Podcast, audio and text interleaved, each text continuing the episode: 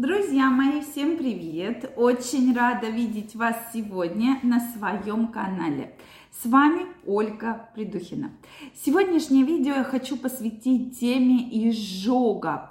Вообще причины основные, почему появляется изжога и что же с этим делать. Поэтому давайте сегодня разберемся.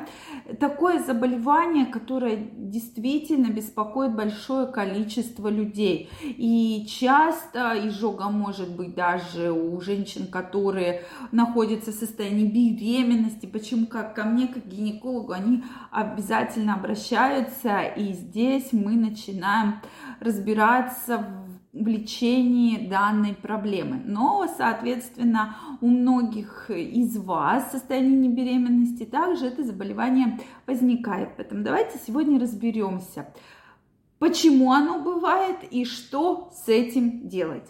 Друзья мои, если вы еще не подписаны на мой канал, я вас приглашаю подписываться, делитесь вашим мнением, задавайте вопросы в комментариях. И в следующих видео мы обязательно обсудим самые интересные вопросы. Ну что, друзья мои, действительно, изжога – это заброс кислого содержимого желудка в пищевод. Вот то самое чувство, как будто огнем да, горит весь пищевод, как будто огнем горит э, практически вот весь пищеварительный тракт. И, конечно, это иногда встречается после еды. Вот, допустим, вы что-то съели, и вот началось как будто огонь горит, да. Поэтому э, бывает это из-за сильно жареной, сильно жирной пищи, сильно острой пищи. Также часто встречаются изжоги. Э, встречаются у некоторых достаточно часто, да, несколько раз в неделю, у некоторых практически ежедневно встречаются изжоги. С чем же это может быть связано? Во-первых, из-за погрешности в еде, безусловно, это такой самый важный фактор. А следующий момент – это нарушение анатомии, когда появляется грыжа пищеводного отверстия диафрагмы. Да? Э, соответственно, вот эта грыжа, которая мешает нормальной э, проходимости, да, и вот этот заброс получается. Также хеликобактер пилори, про который вы все уже наверняка знаете. И действительно, Следующие причины – это и малоподвижный образ жизни, и частые проблемы с запорами, и нарушение жирового обмена, то есть излишняя масса тела. Все эти симптомы говорят о том, что изжога очень часто встречается. И плюс некачественная еда, да, что мы едим, дома мы не поели, потому что завтракать вроде бы вредно, и мы начинаем с вами что-то где-то перехватывать. Тут немножко схватили, да, бутербродик, кофеечек попили. Кстати, бывает ли у вас утром изжога, когда вы пьете кофе натощак? То есть меня вот эта проблема беспокоила, и когда мы с вами разбирали тему, вообще можно ли пить кофе, то действительно кофе с утра пить просто запрещено, да, практически всем, так как действительно оно очень такое вот терма раздражительная, и поэтому и изжога, и неприятные ощущения могут появиться. Поэтому это тоже бывает, когда вы вот так сразу начинаете пить кофе. Поэтому, друзья мои, для того, чтобы избавиться от данной проблемы, нужно с ней разобраться, с чем все-таки это связано. То есть пройти хорошую диагностику вашей пищеварительной системы. Это крайне важно, друзья мои. Следующий очень важный момент – это сейчас многие просто пьют соду. Да? Сода дома есть у всех, появилась изжога, соду выпили, все хорошо, да, с виду. Соответственно, если у вас изжога появилась один раз, то, в принципе, данный метод как метод имеет место быть.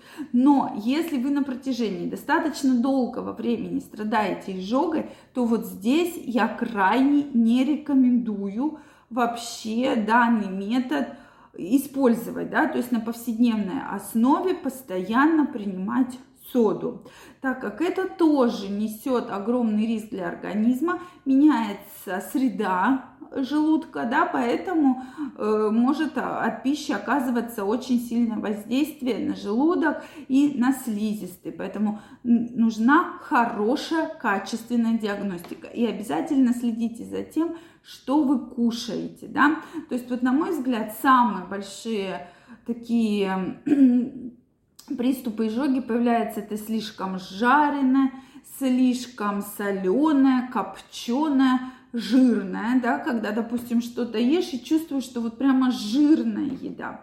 Далее это фастфуды, безусловно, это все очень негативно влияет на вашу пищеварительную систему и на ваш желудочно-кишечный тракт. Поэтому обязательно, друзья мои, обязательно необходима физическая нагрузка. Мы сейчас здесь не говорим про беременных, потому что у беременных немножко другая да, проблема, потому что у нее маточное дно э, под диафрагму, дно матки поджимает диафрагму, и там именно такое получается анатомическое нарушение, да, вот э, органа, поэтому и появляется изжога. То есть здесь мы уже данную ситуацию разбираем отдельно. Вот, соответственно, если вы в состоянии небеременности, если вас беспокоит изжога, обязательно сделайте фиброгастродуоденоскопию, так называемый ФГДС. Это крайне необходимо для того, чтобы точно знать, что с вашим желудком, с вашим пищеводом. Все хорошо, друзья мои, это крайне важно. И вот как раз на данной процедуре можно увидеть те изменения, которые существуют, да, что при фиброгастродуоденоскопии обычно берутся определенные кусочки ткани, да, которые исследуются, и можно уже найти, э, в чем причина, и уже воздействовать на эту причину системно, а не просто каждый раз Э, принимать соду, допустим, да, что крайне не рекомендуется делать. Поэтому и правильное питание, то есть исключаем жирное, соленое, жареное, для того, чтобы посмотреть, как вообще ваш организм будет реагировать. Потому что я уверена, что на салат обычно никакой такой изжоги не бывает. Да? И, конечно, следующий момент, постарайтесь побольше двигаться. Активный образ жизни действительно помогает вам хорошо справиться со, со всеми проблемами в желудочно-кишечном тракте в том числе. Друзья мои, что вы думаете по этому поводу? Обязательно пишите ваше мнение.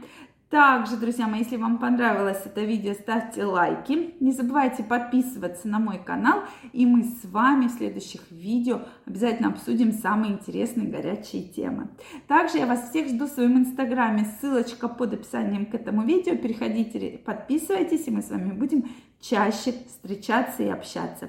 Всех обнимаю, целую. Желаю вам прекрасного здоровья и до новых встреч. Пока-пока.